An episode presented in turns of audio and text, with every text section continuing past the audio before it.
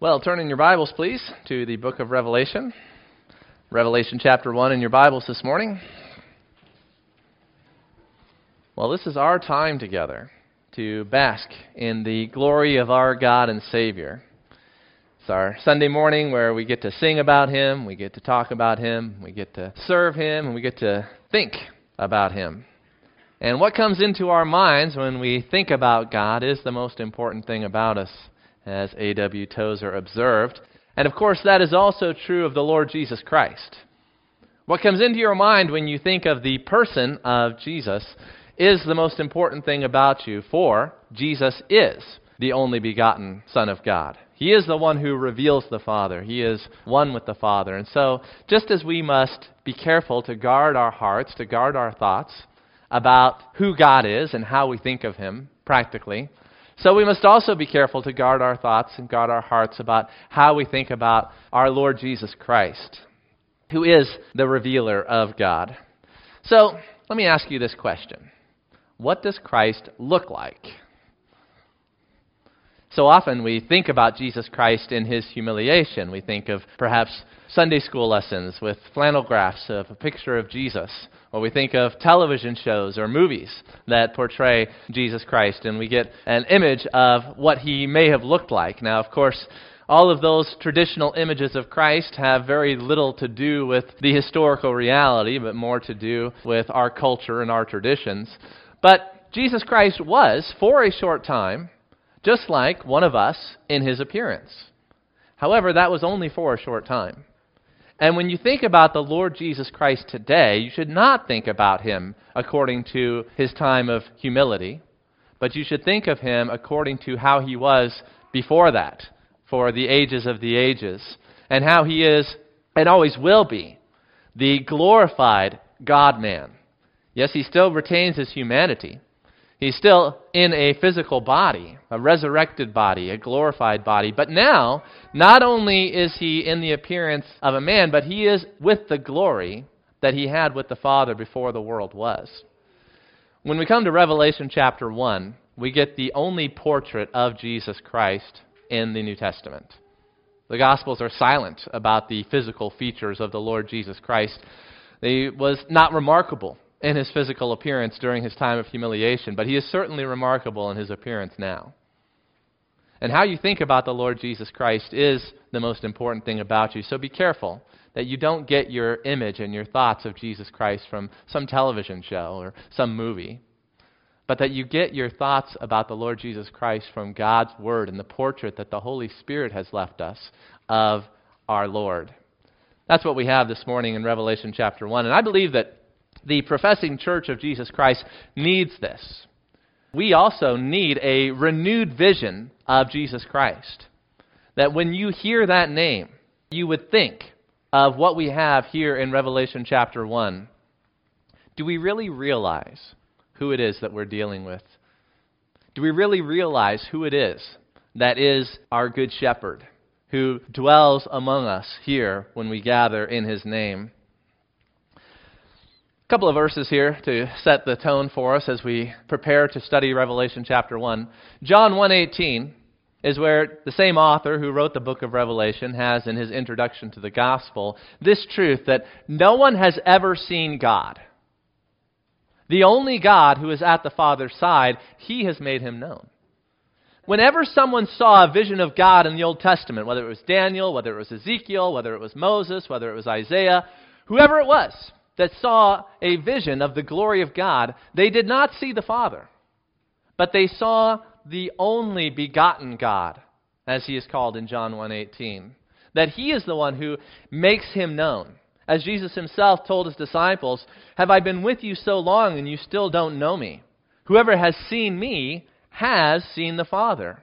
How can you say, show us the Father?" And as the apostle Paul wrote to the church at Colossae, he, that is Christ, is the image of the invisible God. Dan began our worship this morning talking about how God is a spirit. He doesn't have an arm, He doesn't have physical eyes.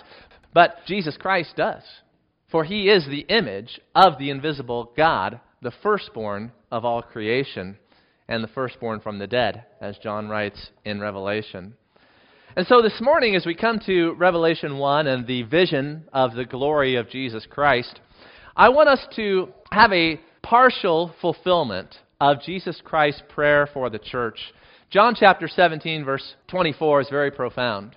And it says there, Jesus is praying, Father, I desire that they also, whom you have given me, may be with me where I am. And in one sense, because Jesus Christ is with us, there is a partial fulfillment of that even in his absence. But we look forward to the day when we are with him face to face.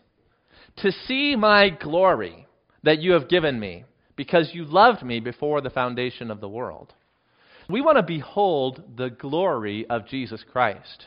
That is the ultimate purpose of our existence. That is the ultimate purpose of our redemption, that we will behold him face to face. Right now, the scripture says we behold him dimly, like in an imperfect mirror. And yet, as we behold him, as we see him, as we understand him, we are transformed into his likeness day by day. And so, really, the ministry of the pulpit in the Christian church is the ministry of shining forth the glory of Jesus Christ, that you might see the face of Christ with the eyes of faith. And that by seeing Christ, you are changed into his likeness and his image. And so may the Lord Jesus Christ show himself to us this morning through his word. And that's my privilege to be able to share with you the words that show the face of our Lord Jesus Christ. So let us pray. Father, we desire to be with Jesus Christ where he is. We know that he has gone to prepare a place for us so that where He is, we may also be. And we want to be in that place because we want to be with Him, with His person, with His glory. Your Son, the one who perfectly reveals you, the invisible God. Father, give us eyes to see the face of Jesus Christ with the heart. Lord, open up our eyes, open up our ears to hear and see Jesus Christ in his glory so that we might be able to see everything else in its proper perspective. Amen. Leon Morris wrote, Nothing can be seen truly until Jesus Christ be seen. Jesus Christ is the one who sets everything else in its proper perspective. And so this morning we'll see the Lord of the church in his resurrected glory. And as we do that, we lose all fear and we learn to listen obediently to Jesus Christ. That's our goal. So let's read the text in Revelation chapter 1, starting in verse 9. I, John, your brother and partner in the tribulation and the kingdom and the patient endurance that are in Jesus, was on the island called Patmos on account of the word of God and the testimony of Jesus. I was in the Spirit on the Lord's day and I heard behind me a loud voice like a trumpet saying, Write what you see in a book and send it to the seven churches to Ephesus and to Smyrna and to Pergamum and to Thyatira and to Sardis and to Philadelphia and to Laodicea. Then I turned to see the voice that was speaking to me. And on turning, I saw seven golden lampstands, and in the midst of the lampstands, one like a son of man, clothed with a long robe and a golden sash around his chest. The hairs of his head were white, like white wool, like snow. His eyes were like a flame of fire. His feet were like burnished bronze, refined in a furnace. And his voice was like the roar of many waters. In his right hand he held seven stars. From his mouth came a sharp two edged sword, and his face was like the sun shining in full strength. When I saw him, I fell at his feet as though dead. But he laid his right hand on me, saying, Fear not, I am the first and the last, and the living one. I died, and behold, I am alive forevermore, and I have the keys of death and Hades.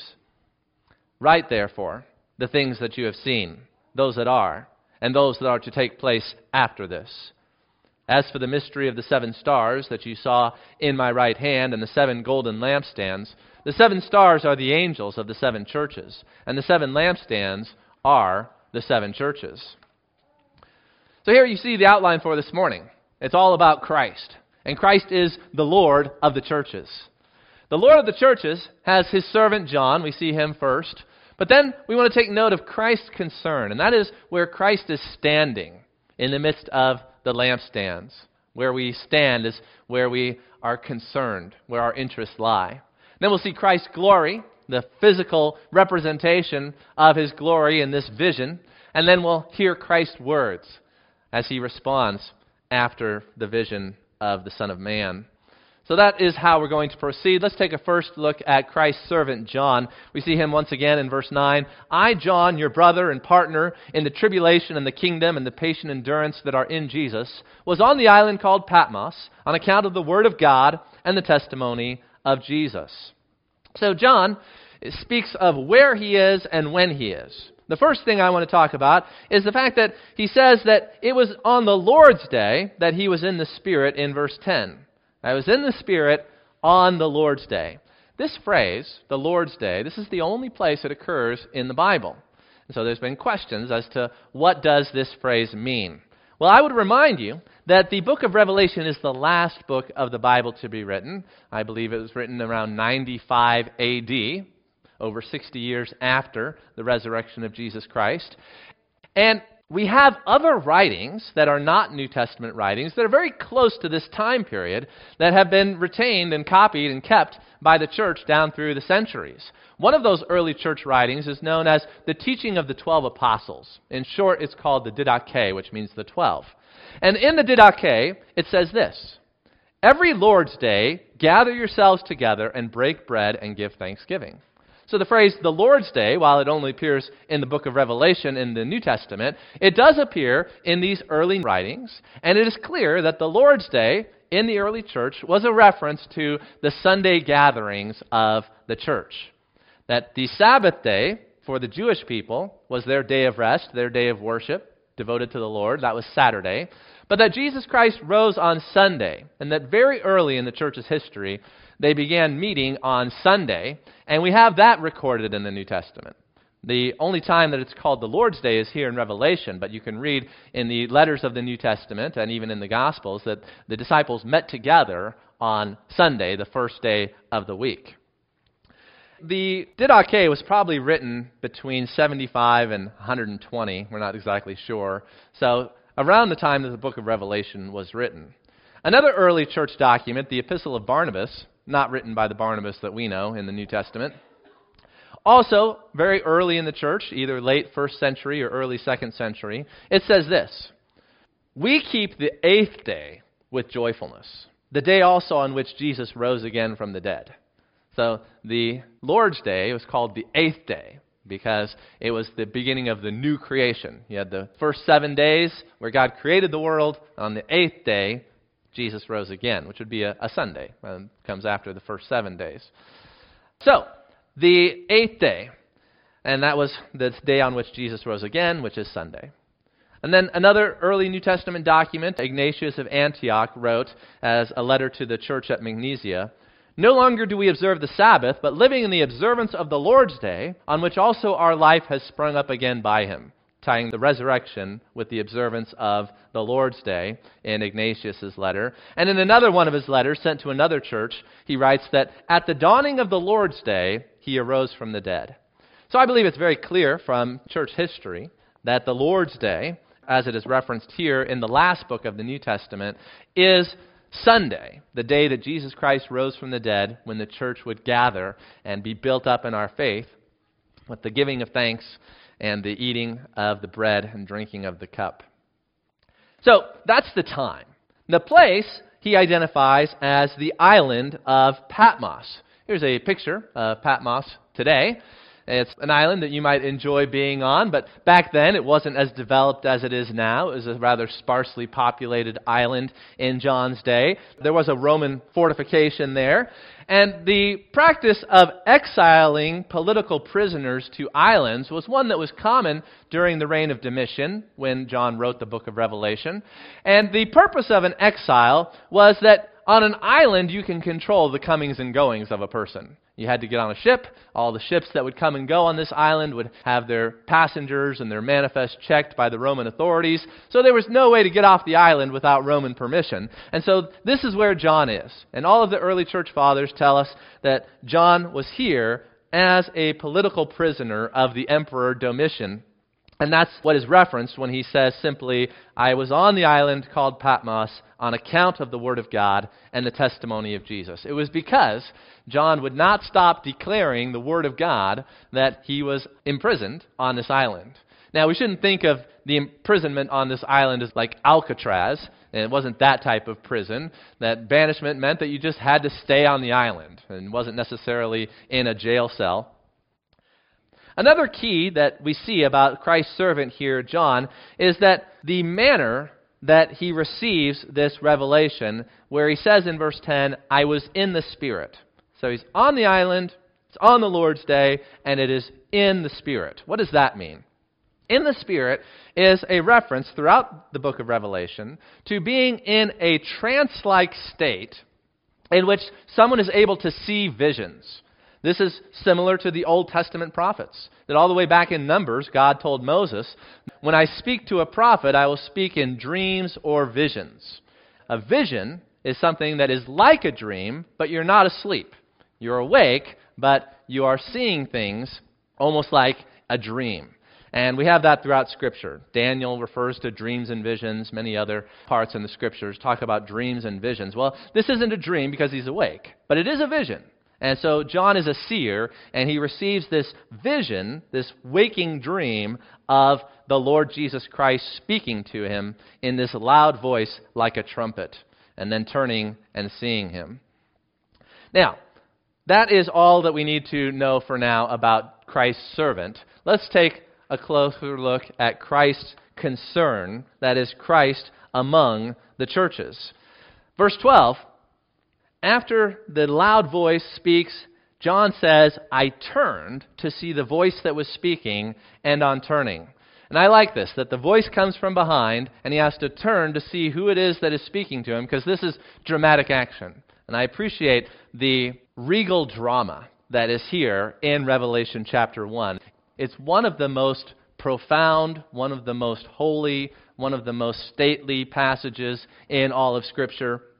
And so, this action of turning to see the one, and first noticing the lampstands. He turns to see who is speaking, and he sees seven golden lampstands. And this is where Christ stands. This is where Christ is located. And this shows us Christ's concern. Where does Christ take his stand? Out of all the places in the world where we could see Christ, where we could have Christ's presence, well, it's here the God who created the sky, the God who created the molten core of this earth, the God who spread the stars in space, the one who spoke everything into existence, he has a place where he stands in the world. He has a place where his interests lie, where he is most concerned, and, and that is here among you and I. Do we recognize the importance of what we are? Of what it is that is being accomplished when we gather together in the name of the Lord Jesus Christ. There's a solemnity that is to mark the church of Jesus Christ. There is a respect that is supposed to mark us as we recognize who it is that is present with us. As Jesus Christ said, Lo, I am with you always, even to the end of the age. And so we come into God's presence with a holy dread a godly fear, and deep gratitude that out of all the people in the world that God could choose to dwell with, He has chosen us. Why? Not because of anything in us, not because of anything we are, but only to show the greatness of His grace, the greatness of His condescension, that He chooses nobodies. And we are His concern. We are where He stands as the text identifies in verse 20, that these seven golden lampstands are the seven churches. And those seven churches are representative of all churches in all times and places. Christ doesn't stand in parliaments or congresses or White Houses or among the glories of nature in the Grand Canyon or on foreign planets, but God stands here with us this morning just as he did stand with those churches then and there. Second Chronicles chapter 4, verse 20 speaks about the temple where the lampstands and their lamps of pure gold were placed to burn before the inner sanctuary as prescribed in the law of Moses. And so that's why this picture of the lampstand is used to represent the churches, that we are the light of the world. We are the light that is burning with the holiness of God, and so that people can see the glory of God in the world as lampstands in the temple. Jesus told his disciples, You are the light of the world. Do you recognize how important the church is? Not just speaking about the universal church, but the local church. Because without the local church, there is no universal church. Do you realize how important the church is? There's one light in the world. We are a part of that one light. You are the light of the world. A city set on a hill cannot be hidden, nor do people light a lamp and put it under a basket, but on a stand, and it gives light to all in the house. So, how about you? You're a part of this. Are you shining your light? The light of Jesus Christ, is it dwelling in you? It's important for us to recognize who we are. Well, that's Christ's concern. He stands among the churches. Let's then take a look at Christ's glory, which is the focus of this passage. And that's here in verses 13 to 16. This is why we had our scripture reading from Daniel chapter 10. The description of the Lord Jesus Christ that we have here, the one who is standing in the midst of the lampstands, is one like a son of man, as it says in verse 13. Clothed with a long robe and with a golden sash around his chest, the hairs of his head were white like white wool, like snow. His eyes were like a flame of fire. His feet were like burnished bronze refined in a furnace. And his voice was like the roar of many waters. That picture of Jesus Christ is drawn heavily. It has remarkable similarities to where we had our scripture reading in Daniel chapter 10. I'd like you to keep a marker in Daniel chapter 10 as we may be going back and forth between these two. But back in Daniel chapter 10, we see that the likeness of the Lord Jesus Christ is just like what we have in Revelation chapter 2. Now, in Daniel 10, it's not exactly clear who it is that we're dealing with. After Daniel faints and is restored, then it seems like he's talking with an angel after that. But the vision that he sees at the beginning, in light of what the book of Revelation does with this, makes it pretty clear to me that the vision that Daniel sees is the same vision that John sees, and that we're dealing with the same person at the beginning of Daniel chapter 10. No mere angel, but instead the second person of the Trinity. Let's read it once again. Daniel chapter 10, where it says in verse 5 I lifted up my eyes and looked, and behold, a man, one like a son of man, clothed in linen that long robe with a belt of fine gold. That's exactly what it says in Revelation. His body was like beryl, his face like the appearance of lightning, which is very similar to the sun shining in full strength, the brightness of lightning like the brightness of the sun. His eyes like flaming torches, his arms and legs like the gleam of burnished bronze, and the sound of his words like the sound of a multitude. That is very close to the description that we have in Revelation chapter 2. Let's talk first about the likeness of Jesus Christ. It says back in Revelation that standing amidst these seven golden lampstands was one like a son of man. And as you remember, this goes back to Daniel chapter 7, verse 13, where in the night visions, Daniel saw one like a son of man coming to the Ancient of Days to receive this eternal kingdom. And so the Son of Man is a big focus here in the opening chapter of Revelation, and that's how he's described in the vision. When it says he's like a son of man, both in Daniel and in Revelation, he's like a son of man because we are created in the image and likeness of God.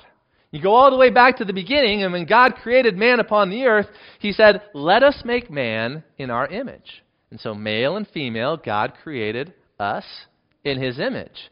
And so, that's why God can describe himself as having an arm. And that's why God can describe himself as having eyes. Because even though he's a spirit and he doesn't physically have those things, he has created us in his likeness to be the physical representation of many of God's characteristics and attributes upon the earth. And so we are his regents upon the earth, his agents upon the earth. Or that's what we were designed to be until we fell away from God and marred the image of God and we're no longer like him in so many ways. And yet, we are here to be redeemed. And so, Jesus Christ becoming a human being, he was made like us, as it says in Hebrews, in all things, so that he might become a faithful and merciful high priest in things pertaining to God. We were first created in God's image, then Jesus Christ became like us, and Jesus Christ is the perfect image, who is the one who restores the rest of us to that holy and righteous image of God that we were created to be. So we're like him because he is who he is, and he made us to be like him. And he's like us because he has come to redeem us and to save us from how we had become unlike him. It's a fascinating study on the image of God from beginning to end with our fall and Jesus Christ as the Redeemer of the image of God. And that's what is contained in that thought of one like a Son of Man.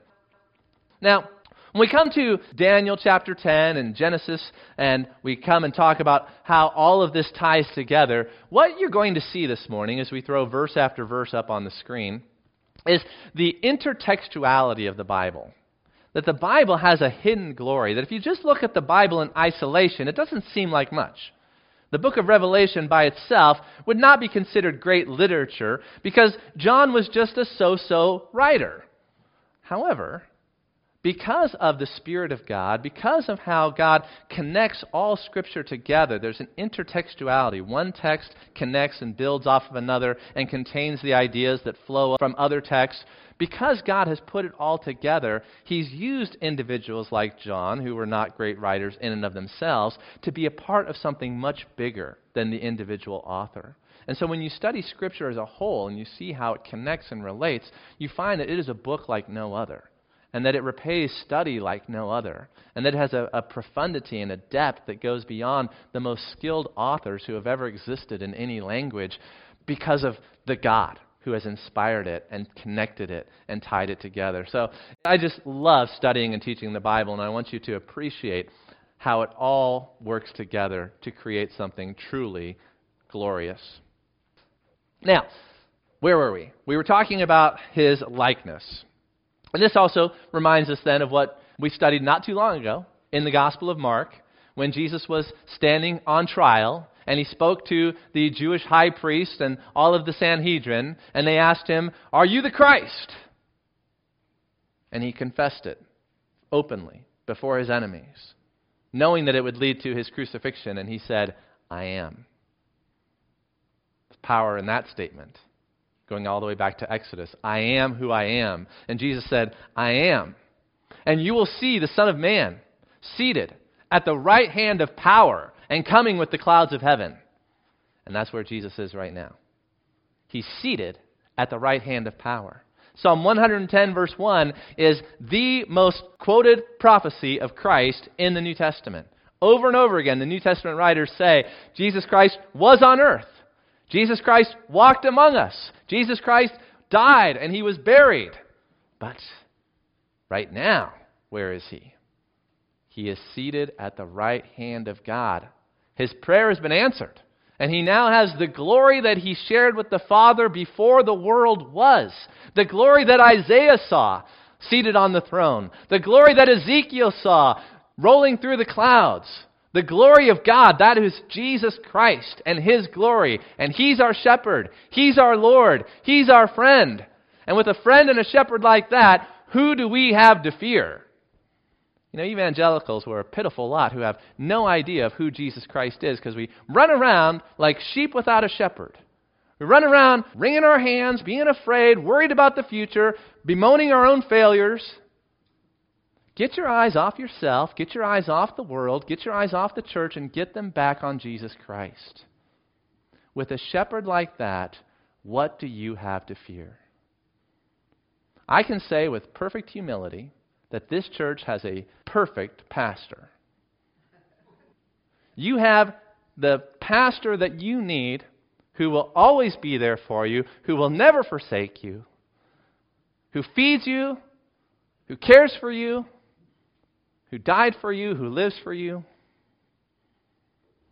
Can you see him? Or do you just see me? If you just see me, you got problems. But if you see Jesus Christ and you see him here, then you got confidence. You got joy. You got hope. See, you don't see anything clearly until you see Jesus Christ. And when you see Jesus Christ, then everything else is put into perspective. Let's lift him up. Let's see him. So, let's take a look at his clothing. We've looked at his person. Let's look at his raiment. I use words like raiment because it sounds more elevated. We're dealing with very elevated themes this morning. So rather than just talk about his clothing, we'll talk about his raiment. Well, in Daniel, he's clothed very much like he is here. As we just read, I lifted up my eyes and looked, and behold, a man clothed in linen with a belt of fine gold around his waist. And what do we have in the book of Revelation? We have a man clothed with a long robe and with a golden sash around his chest.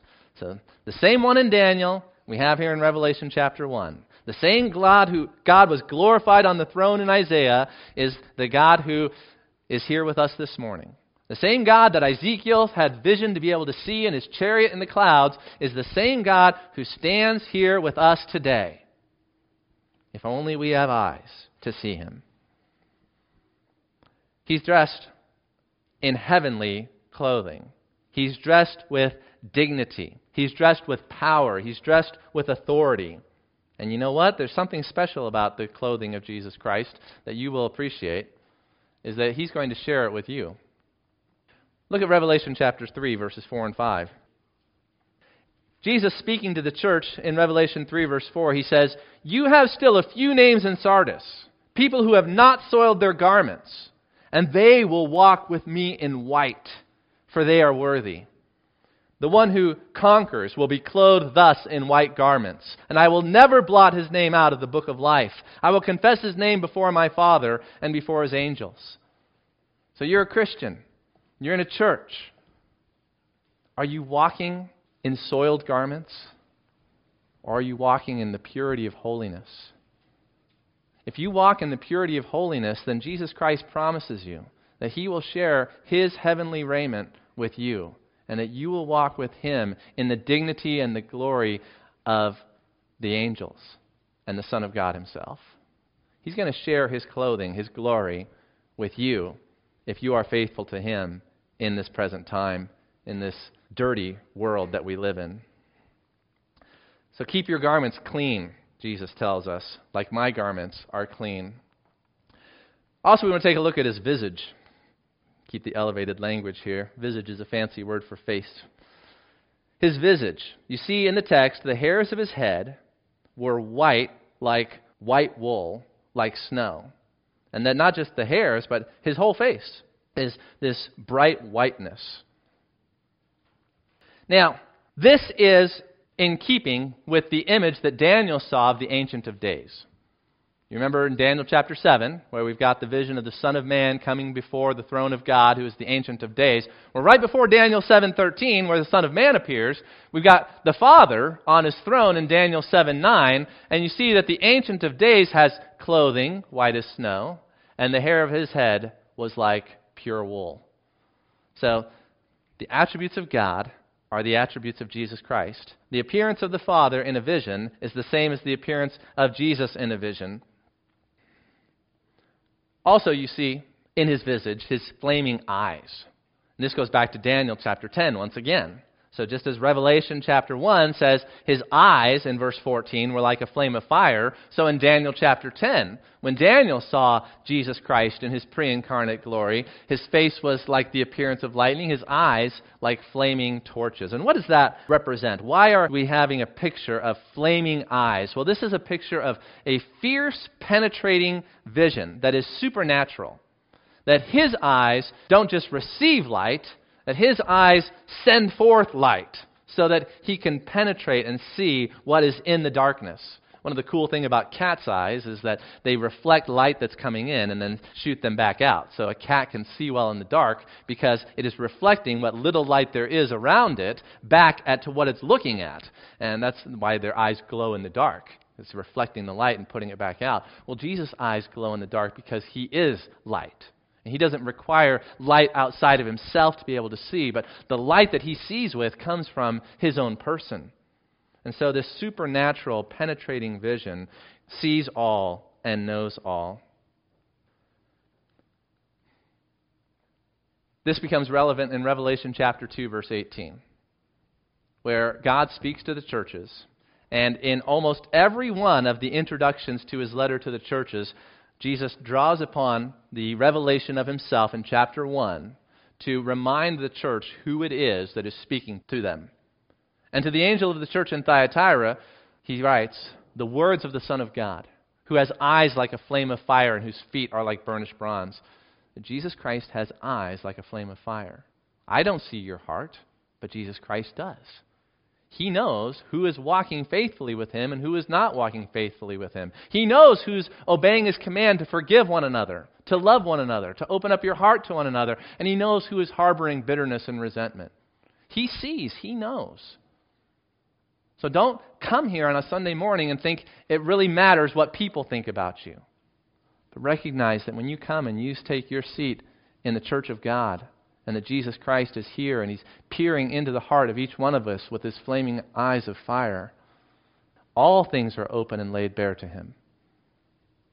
You can't hide from God in the garden like Adam and Eve. There's no use in hiding your sin, so confess it and forsake it. Listen to his rebuke as he rebukes the church at Thyatira, he sees and he knows. Not only does he see and know the bad, but he sees and knows the good. And he makes that very clear in Revelation chapters 2 and 3. Sometimes you get tired of doing good. You think nobody notices. You think nobody cares. You think it's not making any difference. Well, Jesus Christ's eyes see every good intention of your heart, every Holy Spirit inspired motivation, every act of humble service that no one else notices. He sees, he knows.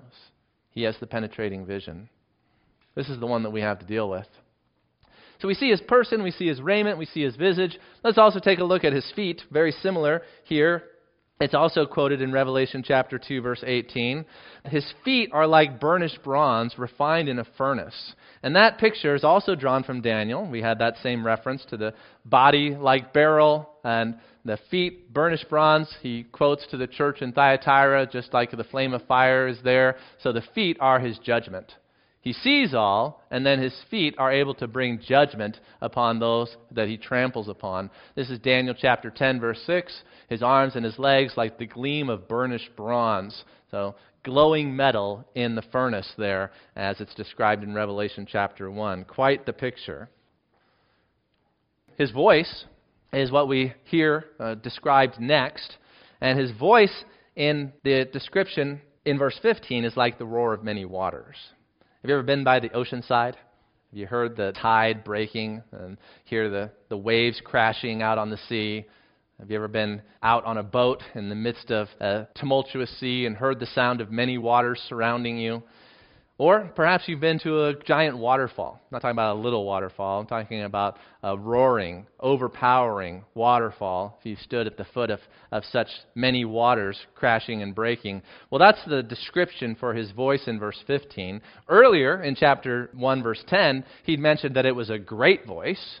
That word great in Greek is the word mega and the word voice is phone. And so a megaphone is, uh, we bring both of those words over into English. And if I was up here with a megaphone, I'd be getting a great voice. Well, that's what the speakers are supposed to do, right?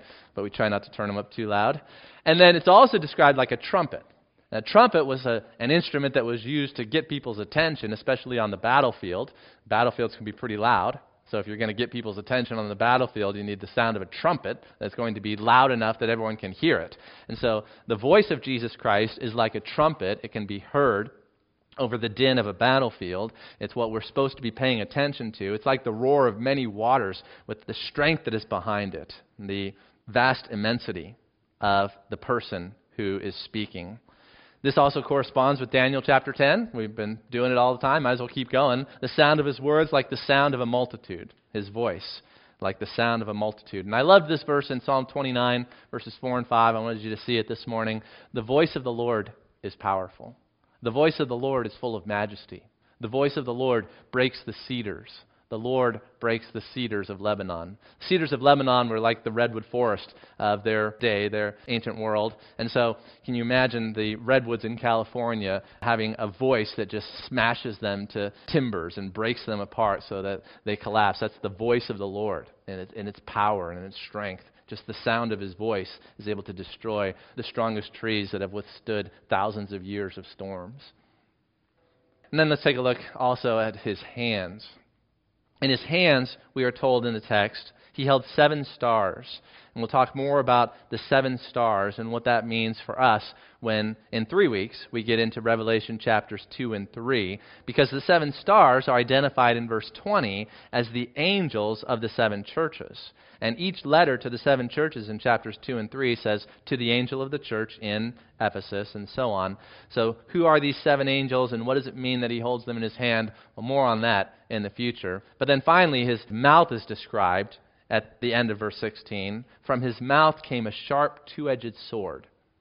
Now, this visually is a disturbing picture, but you're not supposed to be thinking about these things visually as much as you're supposed to be thinking about them spiritually, metaphorically. And that's one thing that is true about Bible imagery that is not as true about our metaphors. We tend to be more visual in our thinking, but they were more thinking according to the idea. And so it's not so much that you should picture sword coming out of a mouth, but instead you should be thinking about the fact that his words can cut people to pieces like a sword, that his words are powerful as a weapon, and that he doesn't need a gun in his holster, he doesn't need a rocket launcher on his shoulder. All he needs is the sound of his voice in order to destroy his enemies. And the Romans taught their soldiers to use their swords to kill. And so, this image of the sharp, two edged sword is a violent image. And we find that to be true when we continue reading in the book of Revelation. Later on in the book, when Christ comes again in judgment, we are told from his mouth comes a sharp sword with which to strike down the nations.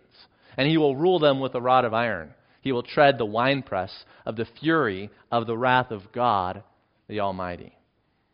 This is the one who is our Lord. This is the one who is our friend. This is the one who is here with us today. He is the one who will strike down the nations with the words that come from his mouth. The book to the Thessalonians describes the coming of the Antichrist and the destruction of Antichrist that the Lord will destroy at his appearing with the word, the breath of his mouth. That the Antichrist will have a global power armies at his command, and yet it only takes the word of Jesus Christ alone to destroy and vanquish this enemy of all enemies. But don't just think of the sharp sword which comes from his mouth as something that he's going to use against his enemies in the future, but you also need to be in fear of the power of God's word. For in Revelation chapter 2, verses 12 and 16, Jesus writes to the church and says, Therefore, repent. If not, I will come to you soon and war against them. The them is the false teachers that were in the church. I will war against them with the sword of my mouth. Jesus Christ can use his sword in the church as well as in the world. And if you think that you can persist in going against God and destroying His church, think again. God will destroy those who destroy His church. And those who are false teachers, you don't know when Jesus Christ is going to come and have His vengeance. He's patient, He waits, He warns, He sends people to, to tell you. You need to turn from this. You need to stop doing this.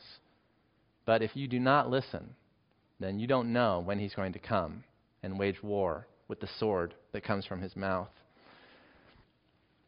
Turn in your Bibles, please, to Hebrews chapter 4, verses 12 and 13. There are many warnings in the book of Hebrews, as there will be many warnings in the letters to the churches in Revelation chapters 2 and 3. And as Christ speaks to the church in the book of Hebrews and as he speaks to the church in Revelation, we are reminded that we have to be careful that we don't become overly informal and casual in our dealings with God. We live in an age where everyone wants to be informal, everyone wants to be casual. Just this week, there were changes to the Senate dress code so that senators no longer have to dress formally for the work that they're doing.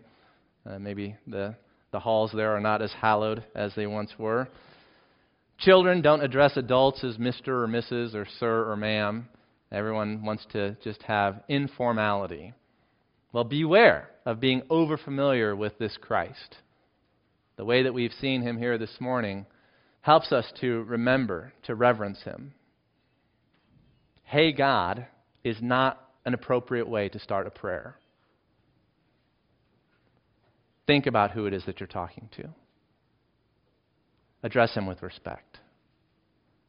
Yes, he is your friend. He has deigned to call you his friend.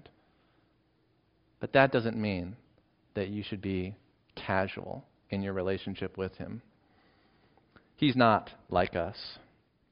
Hebrews chapter 4, verses 12 and 13 says this For the word of God is living and active, sharper than any two edged sword piercing to the division of soul and of spirit, of joints and of marrow, and discerning the thoughts and intentions of the heart.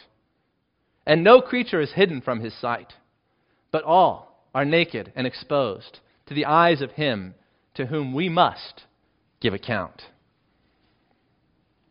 Let's think about that. Let's live in light of that truth. Let's remember the Lord Jesus Christ as he is not as he was. It's good to remember as he was, but it's very important that we also remember him as he is.